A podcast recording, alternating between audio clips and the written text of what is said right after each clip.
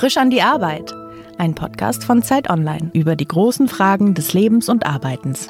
Herzlich willkommen bei Frisch an die Arbeit. Mein Name ist Daniel Erck.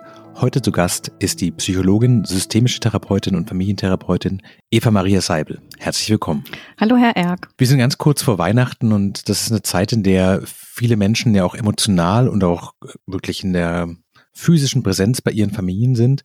Merken Sie in Ihrem Beruf als Psychologin und Therapeutin, dass das Thema Familie so gegen Ende des Jahres, wenn es auf diesen Höhepunkt Weihnachten und Silvester zugeht, dass dann mehr Leute mit Familienfragen zu Ihnen kommen?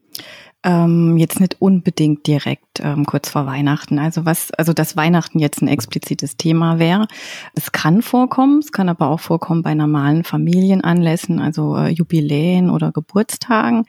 Aber was tatsächlich der Fall ist, dass verstärkte Anfragen stattfinden um November, ähm, Dezember. Ne? Also dass es viel mehr mhm. Neuanfragen gibt, dass es so ein bisschen einen Run gibt, aber auch die, die bestehenden, äh, die bestehende Kundschaft, dass die auch nochmal vorbeikommen will vor Weihnachten betrachten. Aber das ist, geht ja dann hauptsächlich darum, nochmal so eine Rückschau zu halten. Wie war das Jahr? Und ich denke, das hat auch viel mit der Winterzeit generell zu tun. Also auch, mhm. ähm, ja, dunkel, kalt draußen. Ne? Mhm. Jetzt wird es ein bisschen enger.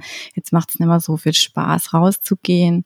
Und natürlich ist in diesem Jahr auch, ähm, was wir alle wissen, ähm, die Corona-Pandemie auch nochmal so ein Zünglein an der Waage, beziehungsweise kann ähm, so dieses Weihnachts-Endjahresgefühl äh, auch nochmal ähm, so ein bisschen potenzieren. Gerade bei zum Beispiel Singles, die bei mir vorbeikommen, ist das so der Fall. Ne? Also da ist, äh, da gibt es so einzelne äh, Gruppen wie Singles, die natürlich da nochmal ein, ein eigenes Thema mitbringen können über Weihnachten. Gibt es so klassische Fragen, also wo Sie sagen, ich weiß, ab Mitte Oktober, November kommen die Fragen sowas, ich habe ein schwieriges Verhältnis zu meinen Eltern, aber ich will trotzdem an Weihnachten hinfahren. Oder ja. ich habe Angst, dass meine Oma schon wieder fragt, wenn es endlich so weit ist mit Kindern. Oder gibt es so ein klassisches Set an Dingen mhm. oder ist es so individuell, dass man da eigentlich gar nichts verallgemeinern sagen kann? Es ist wirklich sehr individuell und sehr, sehr verschieden, mhm. weil ähm, also das ist ja ähm, systemische Therapie sich eben mit, mit, der, mit Menschen befasst und jeder Mensch ist tatsächlich total unterschiedlich und hat unterschiedliche Prägungen, mhm. unterschiedliche Sozialisierungen, auch Ost-West zum Beispiel spielt auch nochmal eine Rolle bei uns in Deutschland. Ne? Unterschiedliche Lebensumstände und ich habe halt auch eine ganz breite Kundschaft, die vorbeikommt und mit verschiedenen Lebensaltern, also viele junge Menschen, die, ähm, die sich da reinwagen und mutig sind und sagen, ich möchte jetzt mit Anfang 20, Anfang 23 Jahren ähm, schon mich äh, damit auseinandersetzen, sind mhm. total reflektiert. So war ich gar nicht damals, als mhm. ich so alt bin. Ne? Also da gibt's, äh, da finde ich, gibt's einen totalen äh, schönen Prozess. Es gibt aber auch eben ältere Menschen, die vorbeikommen und ähm, da hat halt jeder steckt so ein bisschen in einem anderen Lebensabschnitt drin.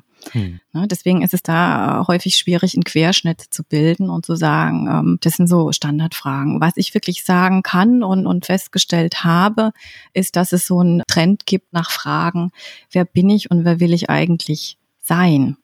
Ne, dass sogar gar nicht mehr so ganz klar ist, ähm, im Moment in, in, in der Gesellschaft könnte ein Zeitgeistphänomen sein wer bin ich eigentlich? Ne? Was sind meine Bedürfnisse? Ähm, wie spüre ich die oder wie lerne ich die spüren?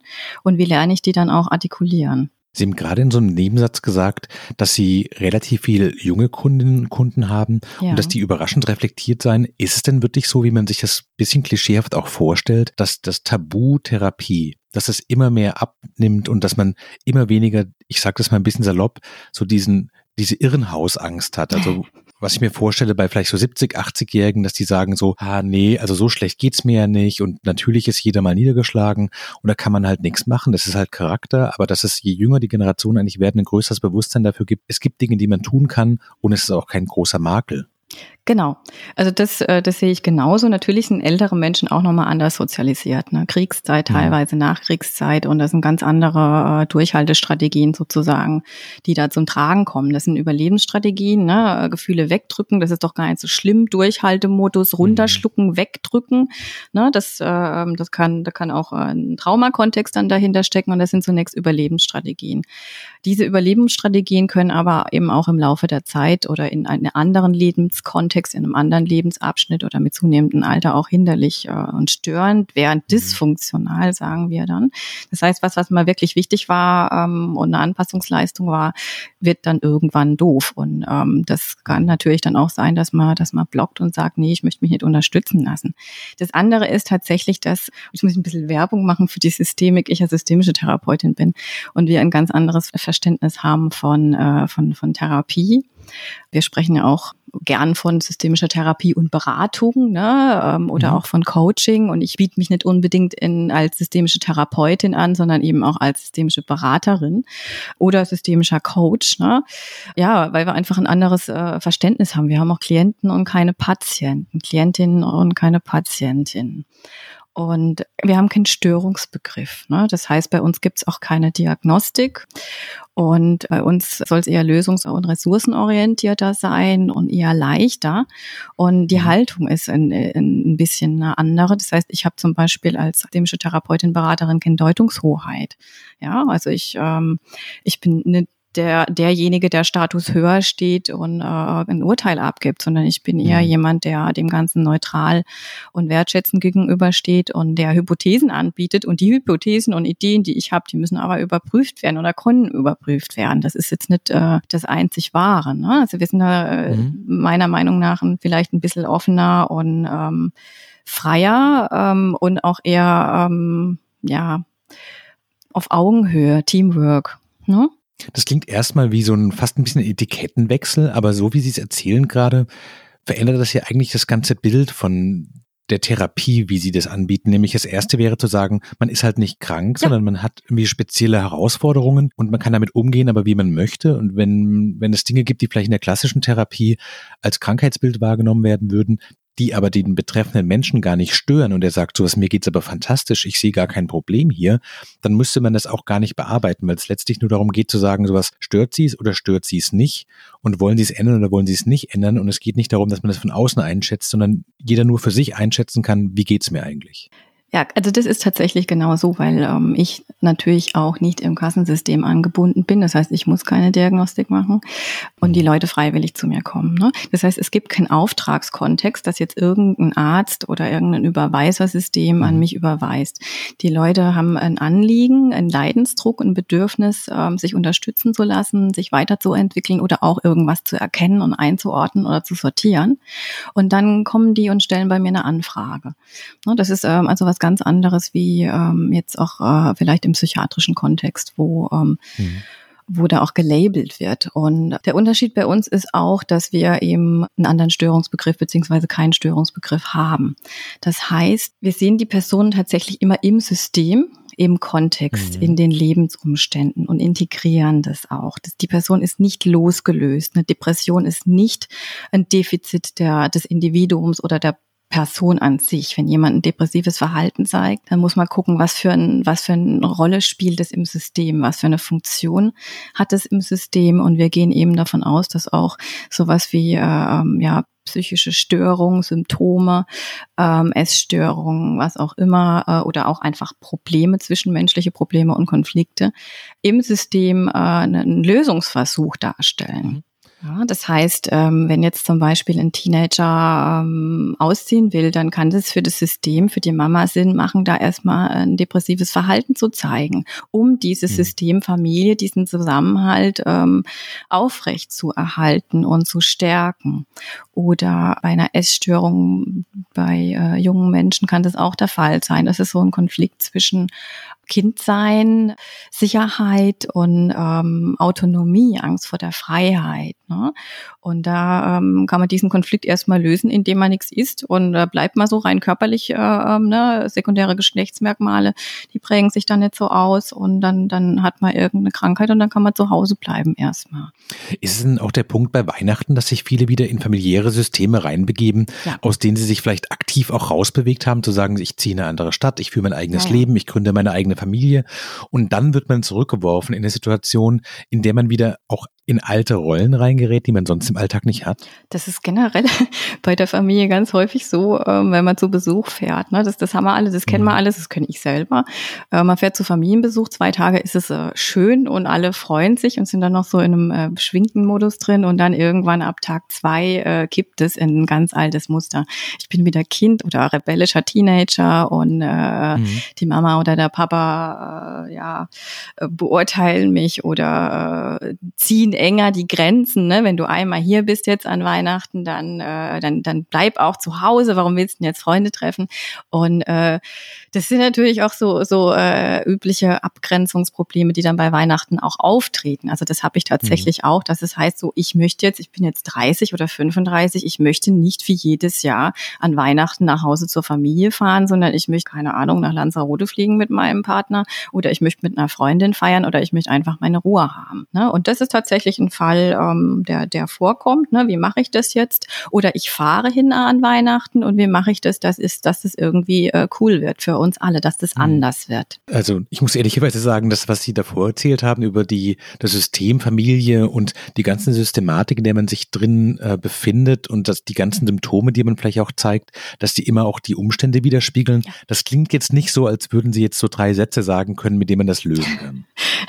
Das, das stimmt tatsächlich, dass das, äh, das immer vom Anliegen abhängig ist. Das ist von der Person abhängig, das ist von der Familie, von den, vom Wertesystem, ne, von dem, was gelebt wird an Familienzusammenhalt, ne, ähm, was propagiert wird zum Thema Harmonie, äh, Grenzen nach außen. Ne, mhm. äh, sind das flexible Grenzen, sind das starre Grenzen. Und das hängt natürlich auch von dem Bedürfnis ab, was möchte ich erreichen, wie möchte ich mich abgrenzen, möchte ich mich sanft abgrenzen, weil ich habe ja natürlich auch einen Loyalitätskonflikt, ich habe vielleicht ein Schuldgefühl, mhm. wenn ich da nicht hinfahre. Das muss integriert werden. Ne? Also muss man erstmal gucken, was ist das konkrete Anliegen, ne? was möchte die Person mhm. erreichen, wie kann man das alles integrieren und erstmal Muster erkennen ist ganz wichtig. Ne? Was ist das übliche Verfahren? Was passiert normalerweise? Ne? Also das mhm. Muster erkennen, Dynamik äh, durchschauen. Ne? Dann passiert erst A, B, C und dann sagt Mutter wieder das und Vater reagiert dann so und ich mache dann gewöhnlich das.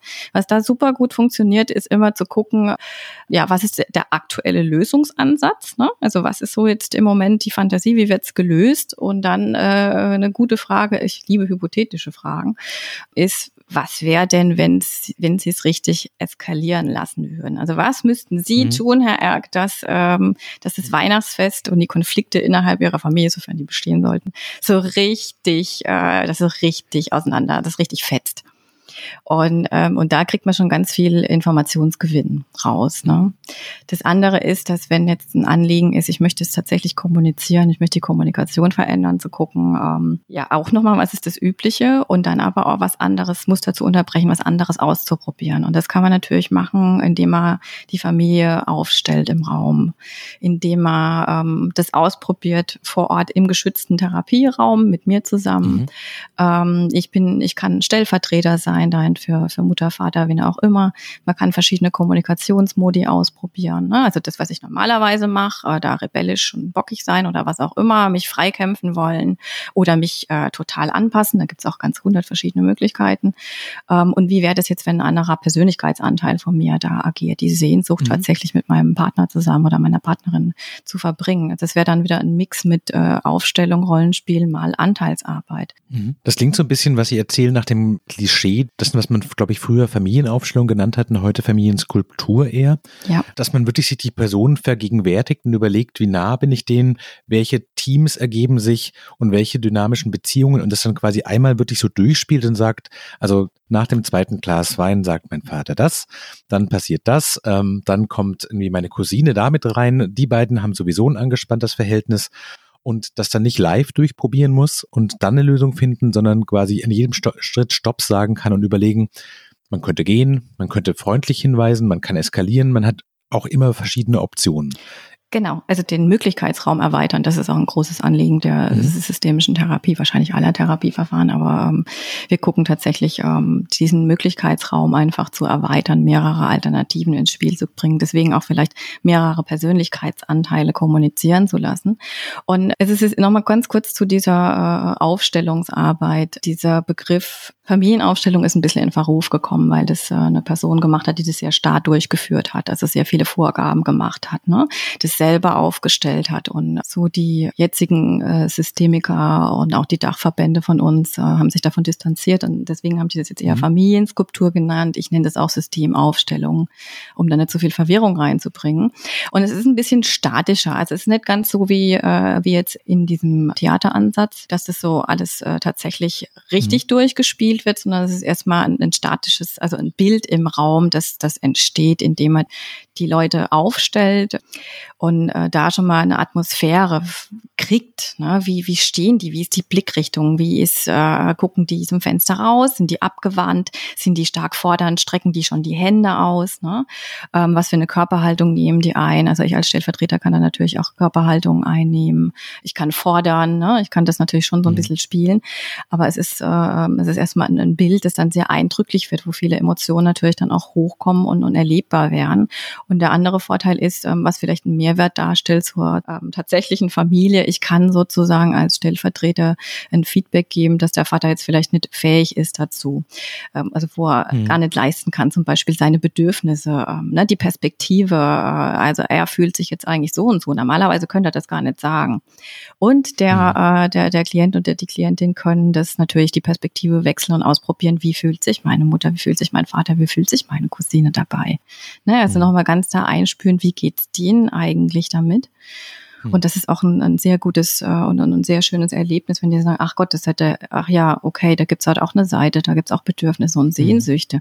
Kann die jetzt aber vielleicht leider nicht mehr erfüllen. Das klingt aber auch ein bisschen so, als wäre das für Sie auch wahnsinnig fordernd, weil Sie sehr tief in andere Familien reingehen, in deren Konflikte, auch die Nuancen, auch quasi die Empathie mit Leuten, die Sie gar nicht kennen, zu sagen, sowas, der Vater Ihrer Klientin könnte sich so fühlen und also ich stelle mir vor, dass es sehr anstrengend ist, sowas vielleicht auch mehrmals am Tag zu machen.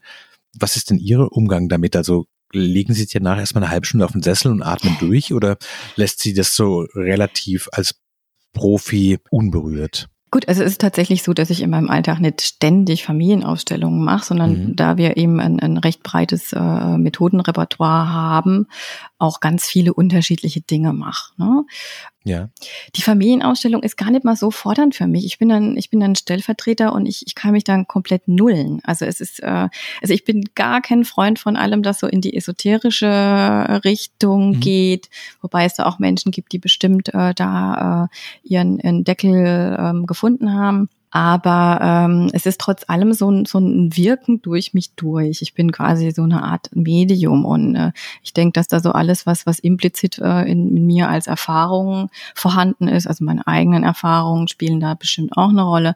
Mein Fachwissen spielt bestimmt eine Rolle, aber auch die ganzen sekundären Erfahrungen, die ich habe durch all diejenigen, die bei mir vorbeikommen. Und das ist ja auch ein Schatz an mhm. Wissen, den ich da nochmal äh, krieg. All das wirkt irgendwie so implizit von unten nach oben durch mich durch. Also mhm. es ist jetzt nicht so, dass mich das, das dass mich das brutal, ähm, brutal anstrengen würde. Aber Sie haben also auch keine Rituale, wie Sie sich da entweder geistig reinbegeben -mm. oder wieder rausbegeben. Also es ist nicht immer der Espresso und eine Minute Nein. vor der im Hinterhof stehen und dann kann es weitergehen, sondern nee. das ist ganz normal Tag Nee, nee, nee, also das, äh, das ist wirklich ein, ein fließender Übergang und ähm, mhm.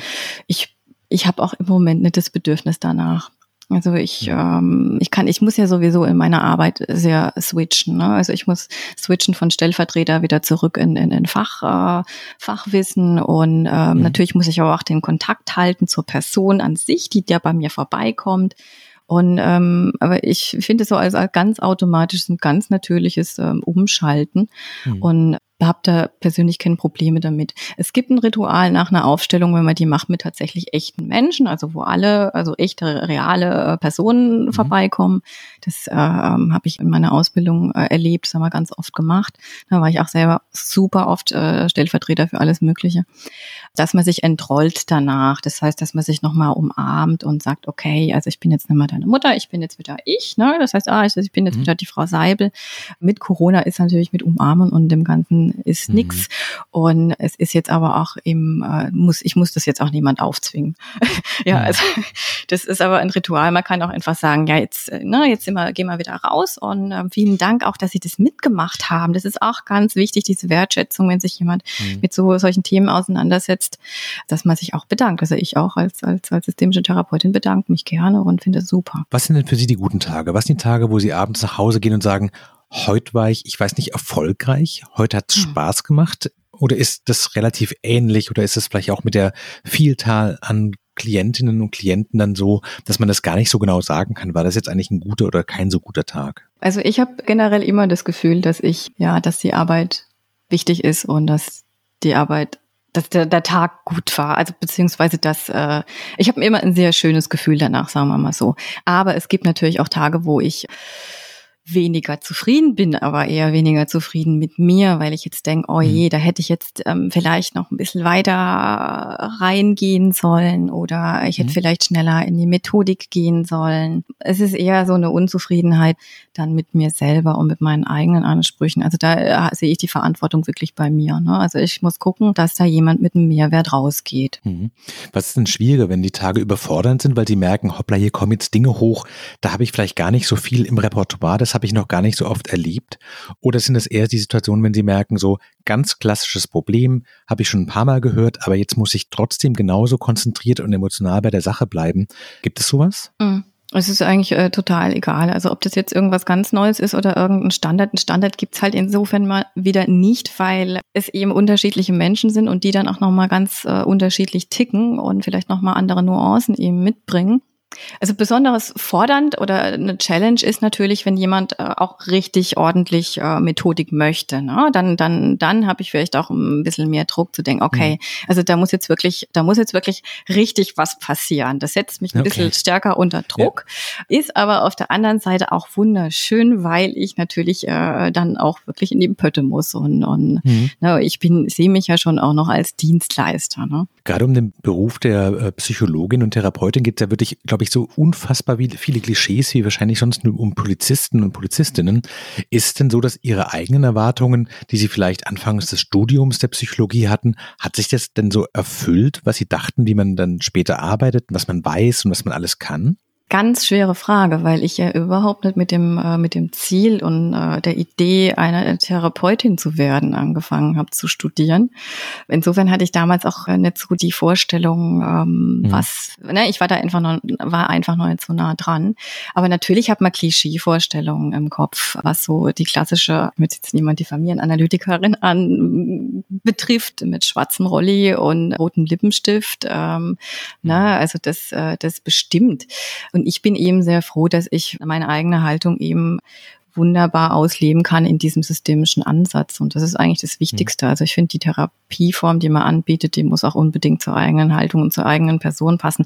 Und äh, ich wusste zwar auch, dass es die Systemik gibt und ähm, hatte da auch schon Berührungspunkte, aber eher so von dem philosophischen Überbau Kybernetik-Konstruktivismus und weniger, wie das dann tatsächlich ausdifferenziert aussieht in der Praxis. Ja, aber für mich war das auch eher so ein intuitives Ding da rein, eine sehr intrinsische Entscheidung. Ich war auf dem Infoabend mhm. und habe gesagt, okay, das, das ist es. Mhm.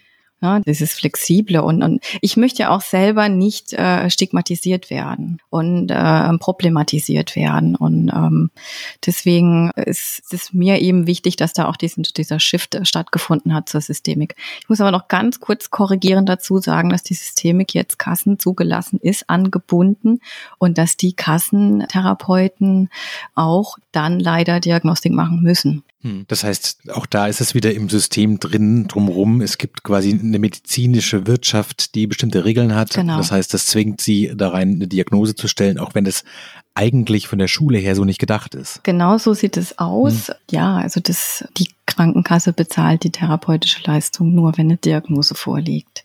Ja, hm. also ich komme da drum rum, weil ich eben Privatpraxis bin und das dann auch nicht leisten muss. Haben Sie den Eindruck, dass Sie Ihre Berufung gefunden haben und nicht nur den Beruf? Ja, also ich habe schon den Eindruck, dass das was ist, was sehr gut zu mir passt, wo ich mich sehr wohl damit fühle und wo ich auch denke, dass ich, dass ich was weitergeben kann. Also wie gesagt, gerade bei jungen Menschen, das finde ich, das finde ich fantastisch, dass die sich äh, hierher trauen. Und es wäre doch mal die Frage nach, nach was ist Berufung, aber ich denke in dem Moment, wo ich sage, ich, ich bin das einfach auch, ähm, hm ist es das Richtige und das Gute. Was ich allerdings nicht möchte, ist für 40 Stunden in der Woche in der Praxis sitzen. Ne? Also das ist auch was, wo ich, äh, wo ich generell sage, das, das muss nicht sein. Man braucht auch einen Ausgleich. Und ähm, ich möchte nicht jeden Tag diesen Job machen, obwohl ich ihn sehr gerne mhm. mache. Ich brauche einen Ausgleich, äh, kann zwei bis drei Tage in der Woche arbeiten. Aber dann habe ich noch ganz viele andere äh, Persönlichkeitsanteile äh, und Kompetenzen, die auch noch mal raus möchten. Ne? Also ähm, andere Dinge, die ich dann auch noch mache. Ich habe ja auch Marktforschung gemacht und, äh, ein bisschen Markenstrategie, Werbestrategie und und in der Mus Musikbranche ähm, noch mitgearbeitet in der Firma von meinem Mann. Und ähm, das sind alles so Dinge, wo ich auch generell äh, sagen würde, ähm, dass diese Denke, ich muss das einzige Dings machen, also dieses alles oder nichts äh, und es mhm. muss das sein, ähm, da, davon würde ich mich komplett verabschieden. Also ich, da bin ich auch, mhm. äh, würde ich sagen, man darf integrieren, ja, wenn man ganz viele Interessen hat, wenn man viele Fähigkeiten hat, wenn man Lust mhm. hat, äh, verschiedene Dinge zu machen und dann darf man die auch integrieren. Da muss man nicht 40 Stunden das eine und gleiche machen. Fällt es Ihnen denn schwer, die Themen, mit denen Sie sich beruflich beschäftigen, also das Gefühlsleben von anderen, das dann auch in der Praxis zu lassen oder nehmen Sie das nach Hause mit und merken beim Zwiebelschneiden, hm wie kann man denn da, was kann man denn da machen? Das ist wirklich eine verfahrene Situation. Oder gehen Sie da raus und dann ist es auch für Sie weg? Nee, das ist nicht weg. Also ich habe schon, ähm, ich kann mich gut abgrenzen. Und ich, äh, es ist nicht so, dass ich komplett überflutet werde ähm, von, von, von Gefühlen oder Leid das wäre auch nicht wirklich sinnvoll, ähm, wenn ich da selber jetzt einen Zusammenbruch kriege. Das heißt, ich habe da eine sehr gute ähm, natürliche Distanz dazu. Trotz allem berühren mich die Geschichten. Und natürlich mhm. berührt, berührt mich meine Geschichte mehr und, und eine andere ein bisschen weniger. Aber ich habe die Menschen dabei in meinem Alltag, aber jetzt nicht nonstop. Ne, das heißt schon, wie mhm. bei Zwiebelschellen, sehr gutes Beispiel. Oder unter der Dusche äh, oder mal so, wo man einfach mal Leerlauf hat. Oder auch beim Lesen von, von Literatur ähm, kann es das sein, dass ich da drüber nachdenke und ähm, die, die Geschichten nochmal reflektiere und denke, ah, das könnte jetzt was sein für Frau XY. Oder wo ich das nochmal reflektiere und, und, und, und daran denke. Mhm. Wie könnte man weiterkommen? Was, was könnte man da jetzt noch machen? Sind Sie sich selbst eine gute Chefin? Hm, bin ich mir selber eine gute Chefin? Äh, ich werde immer mehr eine gute Chefin für mich. Ich habe den absoluten Luxus, dass ich mein eigener Chef sein kann und das passt auch wiederum sehr gut. Und das ist eine sehr schöne, eine sehr schöne Arbeitsform für mich. Urlaub finde ich wichtig. Ich müsste mich vielleicht ein bisschen mehr disziplinieren, ab und zu noch äh, Urlaub zu machen. Also wenn ich nachts anfange, mhm. ähm, die Geschichten zu reflektieren, dann ist es ein deutliches Zeichen daran, mhm. dass ich so viel gearbeitet habe und dass ich, äh, dass ich mal wieder in Urlaub müsste. Was stresst Sie denn mehr, verzichtbar zu sein, weil natürlich jeder Mensch austauschbar ist und wahrscheinlich Sie sich auch in einem Markt bewegen und es Konkurrenz gibt und andere Menschen gibt, die ähnliche Dienstleistungen anbieten? Oder unverzichtbar zu sein, weil es vielleicht auch Klientinnen und Klienten gibt, die mit großem Leid zu Ihnen kommen und wenn Sie sagen würden, so die nächsten zwei Wochen kann ich nicht, weil ich, weiß ich nicht, irgend vielleicht selber erschöpft, vielleicht krank. Und ist dieses Gefühl für Sie anstrengend zu sein, aber das sind Menschen draußen, die brauchen mich auch. Und wenn ich weg bin, dann füge ich denen, ob ich das möchte oder nicht, so leichtes Leid zumindest zu? Ich habe auch ein sehr großes Vertrauen in, in, in, ähm, in die Person und in die eigenen Ressourcen. Mhm. Das heißt, das ist auch äh, systemisch. Ne? Ganz viel Potenzial und ganz viel Lösungspotenzial steckt in den Menschen drin. Man muss es nur ein bisschen rauskitzeln, wieder reaktivieren. Und ähm, das ist eigentlich ein Glaube, der, da stehe ich absolut dahinter. Das bestätigt sich auch in der Praxis dass ich ja gar nicht so viel tun muss. Ja, die, die, die Menschen mhm. tun das selber, das kommt selber. Ich muss nur die richtigen Fragen stellen oder mal eine richtige, eine passende Übung machen. Und ähm, da passiert da ganz, ganz viele, ganz viel von alleine. Und ich sehe mich ja auch als Unterstützer und ich möchte kein abhängiges Verhältnis schaffen. Mhm. Ja, das ist ganz wichtig. Und ja, deswegen habe ich auch keinen Stress, in, in, in Urlaub zu fahren. Natürlich, wenn mhm. jemand einen dringenden Termin möchte und dann schaue ich das, dann versuche ich das zu berücksichtigen. Aber also unverzichtbar möchte ich nicht sein und bin ich mhm. auch nicht. Also ich bin auf jeden Fall entbehrlich und ich möchte das auch sein. Mhm. Ne, ich, ich bin, eine, bin eine Stütze, ein Unterstützer, ähm, ich ein Wegbegleiter, aber ich bin kein, kein Must-Have und sollte das auch nicht sein. Vielleicht für eine kleine Phase, ja, ähm, aber nicht so nonstop. Sie haben vorhin einen Nebensatz gesagt, dass Sie beruflich auch so ein paar andere Dinge ausprobiert haben und jetzt nicht quasi von vornherein in diesen Therapeutenberuf, so weiß ich nicht, nicht mit 17 entschieden haben, Sie wollen das werden und dann diesen Pfad gegangen sind. Was wollten Sie denn als Jugendlich oder als Kind werden? Ich wollte Tierärztin werden. Und irgendwann wollte ich mal Lehrerin werden, aber das, äh, mein Vater ist selber Lehrer gewesen. Das hatte ich mir dann doch sehr schnell anders überlegt. Und dann wusste ich gar nicht, was ich machen soll. Also ich war recht ratlos ähm, nach dem Abitur und habe gefragt, was, was soll ich denn werden? Dann kamen so Klassiker wie Medizin, Jura und BWL. Und ich dachte, oh nee, das ist es jetzt wirklich nicht. Und dann ähm, habe ich gedacht, ja Gott, also ich meine, wenn Psychologie ist spannend, kann nicht schaden. Also ich kann äh, über mich mhm. und über den Menschen was lernen. Aber nee, ich wollte Tierärztin werden. Gibt es denn manchmal Tage, wo Sie denken, so das ist doch ein anstrengender Beruf, den ich mir da ausgesucht habe und der ist emotional auch fordernd und wünschen sich dann, was Sie vorhin erwähnt haben, vielleicht einfach in der Marketingabteilung zu sitzen. Man geht um 9 Uhr hin, geht um 16.30 Uhr nach Hause, arbeitet sein Zeug so runter, aber es sind halt nicht die großen menschlichen Tragödien, mhm. es ist nicht die Anspannung, es sind keine Menschen mit Tränen vielleicht in ihrer Praxis, sondern es geht um so zwei Paper runterschreiben, in der Besprechung sitzen und gut ist. Ich habe sowas ja alles schon gemacht. Das heißt, ich habe ich hab so den mhm. Vorteil, dass ich das ganz gut vergleichen kann.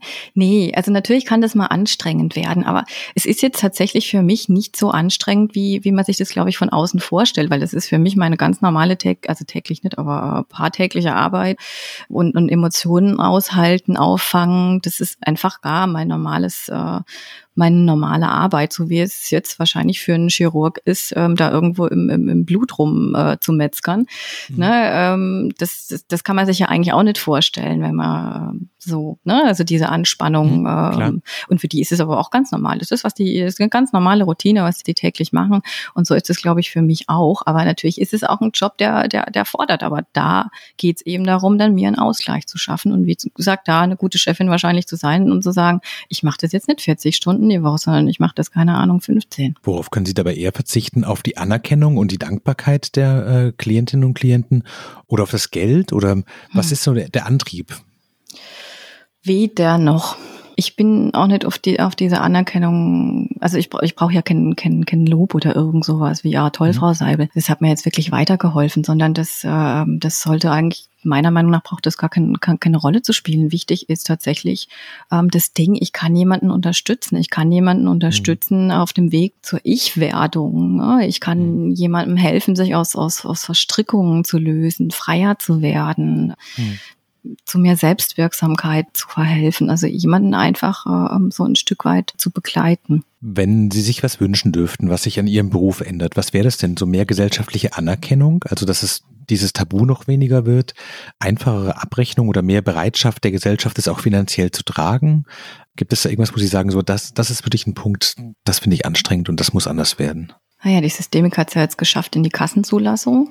Das ist mhm. ja sehr schön, ähm, aber hat dann eben auch andere Seiten, die ich gerade angesprochen habe. Ne? Mir war es die ganze Zeit echt immer ein bisschen ein Problem, dass die Systemik nicht wirklich anerkannt wurde als therapeutisches Verfahren, trotz wissenschaftlicher Anerkennung, ähm, aber eben weil noch nicht ins Kassensystem eingebunden, hieß das ganz oft noch so, äh, das ist Coaching oder ja, ihr coacht ja. ja nur. Also diesen Status einfach auch zu haben als systemische Therapeutin, ähm, das ist eine Therapieform, das ist gleichwertig und ähm, für manche passt es vielleicht sogar besser. Und ähm, generell ähm, natürlich auch in der, in der psychiatrischen Arbeit, in der klinischen Arbeit, das stärker einzubinden, stärker therapeutische Methoden, Verfahren, Familientherapie anzubieten, mehr Familientherapie anzubieten, mhm. ähm, da sich auch ein bisschen lockerer zu machen, was die Störungsbegriffe angeht, diese ganze Stigmatisierung und Problematisierung der Menschen, diese Verschulung, die da teilweise stattfindet. Ähm, das wäre mir schon ein Anliegen, da äh, die Systemik natürlich ein bisschen reinzubringen und auch populärer zu machen und auch mhm. zu sagen, das gibt's als Therapieverfahren, das wissen ganz viele gar nicht. Ne? Also die wissen immer, sowieso immer so ein bisschen ein Rätsel, was gibt es alles auf dem Markt, was ist Verhaltenstherapie, was ist tiefenpsychologische, was ist äh, Analyse und was ist Systemik und dann gibt es noch mhm. ganz viele alternativere äh, Verfahren.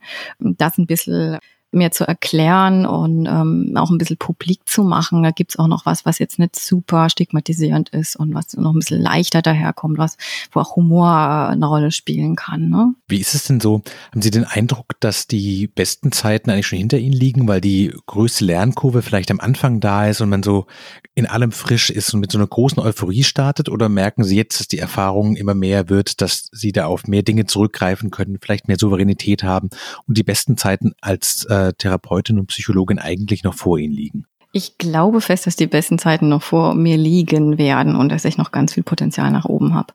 Also ich habe so das Bild der schrulligen Systemikerin, ähm, da, da möchte ich schon reinwachsen. Und ähm, natürlich ist es schön mit der Erfahrung. Also ich finde es super und, ähm, und das gibt natürlich auch Sicherheit. Man verliert auf der anderen Seite aber auch ein bisschen an Spritzigkeit. Ne? Also das ist natürlich auch so das Ding, aber ähm, das kann man selber ja auch wieder unterbrechen, indem man mit jemandem zusammenarbeitet im Co-Team für Familien oder Paare zum Beispiel, der, der noch äh, spritziger ist und dann kann das sich super ergänzen. Oder äh, indem man sich, indem man sich weiterbildet, indem man Fachliteratur liest, indem man tatsächlich mal jemand hat, der eine Methodik fordert, wo ich denke so, ah, okay, cool. Das macht mir ein bisschen Angst, aber ich, ich, ich gehe da rein. Also ich mache das dann auch. Ne? Das ist, äh, das ist dann, das ist dann mein Job. Das ist eine Herausforderung, die muss ich dann auch annehmen. Mhm. Und ähm, ich finde, es gibt immer Potenzial nach oben und das Alter ist eigentlich was äh, in dieser Hinsicht was sehr Schönes. Vielen Dank für das schöne Gespräch. Ich bedanke mich ganz, ganz herzlich bei Ihnen und dieser Einladung. Das war frisch an die Arbeit mit der Psychologin und Familientherapeutin und systemischen Therapeutin Eva Maria Seibel. Mein Name ist Daniel Erck. Falls Sie nun Fragen haben an mich, an Frau Seibel, schreiben Sie uns gerne an frischandiearbeit.zeit.de. Herzlichen Dank fürs Zuhören. Frisch an die Arbeit, ein Podcast von Zeit Online. Konzipiert und moderiert von Leonie Seifert und Daniel Erck. Produziert von Maria Lorenz, poolartists.de.